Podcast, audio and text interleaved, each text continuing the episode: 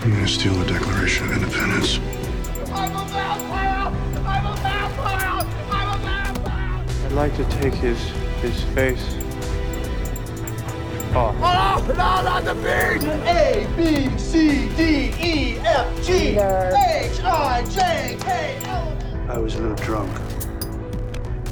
Plus, I was horny. And welcome back to Cage Old Question, where we ask Is Nicolas Cage the greatest actor alive? I'm Artoun, and this is my wife to be, Christina. Hello.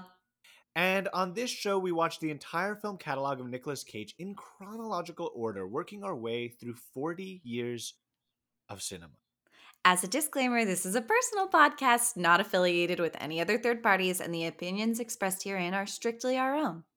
And for today's episode, we are reviewing the 1992 comedy film Honeymoon in Vegas, written and directed by comedy legend Andrew Bergman. And today we are joined by a very special guest, one of my uh, improv teammates, someone who I've performed with constantly, Ruha Taslimi, Another comedy legend. another comedy legend. That's so nice. Hi.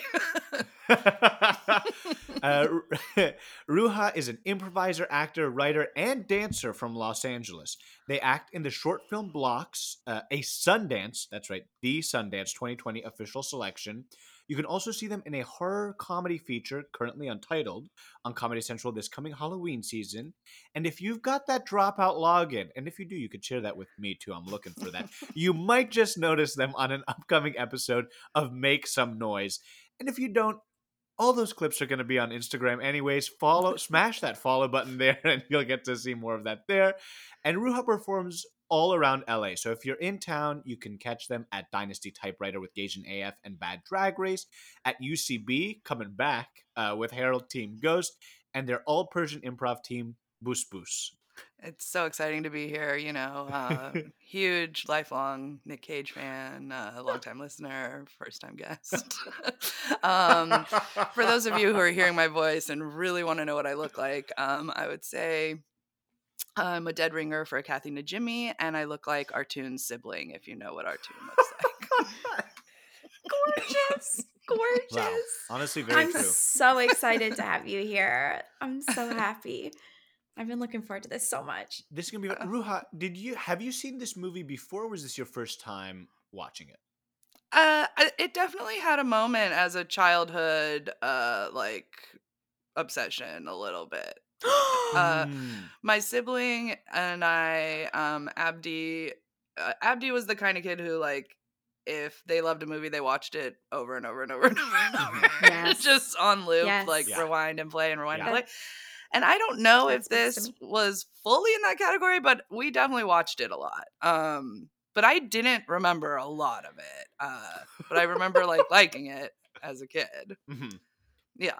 Hey, it's What What are the parts you didn't remember versus the parts you really liked as a kid? um well like okay so my vague memory of the plot i would have said was like like a comedy Indecent Proposal but i forgot that it was like a big hint of Bram Stoker's Dracula, like, like of like it being like that's my dead love, like that this is the Mhm. doppelganger of the woman I loved, and it's exactly her again or whatever. Oh uh, my- so I totally even- forgot. I did not put those that two and two together. That is so smart. well, I love it is a dead ringer for- hey, speaking. Hey, speaking of Coppola. I speaking mean, of the Coppolas. speaking I of the Coppolas, which Nick Cage, as we all know, is yes. Is a Coppola. What do you, Artoun? What do you mean when you said you didn't put those two and two together about the dead ringer for the wife? that like this is a Dracula story. That, Oh, because Ruha, I asked him that because during the movie he paused and was yelling at me like three times, like "That's Sarah Jessica Parker" in the flashback, and I was like, "I don't know, I can't tell you." And he was like, "No, I, you have to agree with me now." And I was like, "I bet they'll reveal in a moment if that's what the, I'm just not sure." Uh, so he was Wait, very wait. certain Wait, that I she was was the dead. Wait, so that's wait, why I wait, was like, wait, wait. I was like, Wait, "What wait, are you wait, trying wait, to wait. pretend right now?" wait, wait, wait, wait, wait, Christina, you weren't sure. Uh I know. I mean, wasn't when you told me I Artoun was, was yelling like- at you, I was like Artoun, and then I was like, well, That's right. That's right. That's right. Good. I was just, I was just like, I was like, like, maybe. yeah. She, d- Excellent. I think she had a blonder wig on. She yeah, had she had a a wig. blonder She wig. had a She's really tan. She's from the sort of side, like side, like like it's Yes. it's not preposterous. And I wasn't saying no, it's not her. I was just saying I'm not sure yet. I'd That's like to watch yeah. the movie and have it keep going. Yeah. And he Yeah. was like, Good. "You need to admit Good. right now That's that that's right. her." I'm like, sorry. Wow. This episode yeah. is starting off with a bang, and I'm here for it. Um, Um, Artoun's been really reprimanding me lately about getting on a rambles and tangents and stuff. We I I just wanna wish know we what- had. the only part missing from the Dracula storyline was seeing Scott Caan turn into his younger self to, to Yes. then woo her, Yes. you know, because he was definitely bringing old Dracula vibes. Yes. Um, yeah. um which we were kind of already delving into the plot. So let me give a brief as kind of like a Mhm. spoiler free. Did I just call him Scott Caan? You You did, did, you but I was like, I was was like, hate. I was like, oh my god! I'm glad me- you. I'm glad. Look. let's just yeah. Ruha, if at some point, if at some point James Caan just turned into his son Scott Caan, That's, that'd be think that's awesome. what I meant. I think that's what I meant. Scott Caan Yeah. if should have Scott been in it Caan as young had James played Caan. young, oh my god, that's it would, incredible. yeah, it would have like I would only accept Scott Caan as young James Caan or Gary Oldman. Yeah. Yep. Yeah. or Um, Gary but, Oldman. but yes, uh, very much, you know, the beloved Mina. Yes. Um, Um, so, what is this Yep. movie about? Um, the spoiler-free version, uh, for those of you who are still considering whether or not to watch it, is that Nicolas Cage plays Jack Singer, a private eye who, by all accounts, is just an ordinary guy. Uh, his mother, played by Anne Bancroft of Oof, The what Graduate cast! fame, What a cast. what a cast, demands on her deathbed that he should never marry, since no one will love him as much as she does. That's the open. He decides to risk his dead mother's disapproval and heads to make Vegas with his school teacher girlfriend Betsy, played by Sarah Jessica Parker, for an immediate wedding. But mob boss gangster Tommy Korman sees Betsy and is struck gambler. by professional gambler sees Betsy, is struck by her resemblance to his dead wife, and manages to get Jack Singer into a high stakes game of poker where he ends up losing so much money that the only way for Tommy Korman to waive Jack's $65,000 debt is for Jack to convince Betsy to spend a weekend with Korman. Mhm. Before we get we dive into any further this convoluted make it make sense uh, plot, uh, we'll do a quick word from our sponsor Anoush'ella.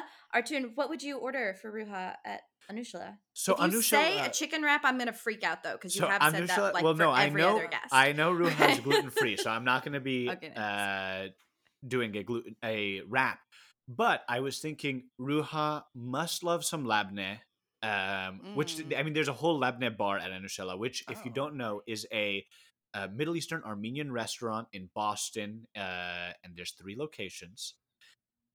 I think you'd love the labneh bar, and you could get both some like savory labneh as well as some sweet labneh. Mm. And you know what? There's actually a delicious marinated steak that I think you could get on like a bed of couscous is gluten free, right? Mm-mm. No, rice is gluten free.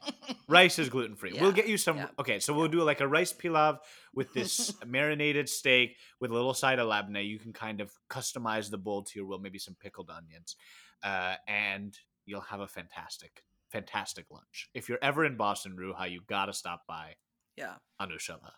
Honestly, I'm unsure about the couscous. But I feel like I If haven't had couscous in a long time, so I feel like I looked it up at one point and maybe it wasn't. But it's a maybe. Yeah, I is bulgur? Do you know if bulgur is gluten free or no? I feel like that's I don't like think so because it's a kind of wheat. Yeah. Then no. Yeah. Okay, so Yeah. we'll stick with the rice. We'll stick with some rice pilaf. We'll put we'll Yeah. get some rice pilaf for you. There we go. Easy, Okay. easy lunch order. All right. Yummy. tell us- it does sound really good. You did mention that you've watched this when you were younger and again now, Yeah. but I'd say, what are your thoughts watching this again, uh, in this in the year of our Lord 2022? And was I feel like I feel like we were just diving into like parts you if were there stuff you had forgotten about. This is a Mhm. leading question, but I mean, Yeah, uh, well, there was definitely like iconic moments that and looks and things that I remembered and was excited to see again. I don't know, it was very nostalgic because it was one of those Mhm. things that I have memories of.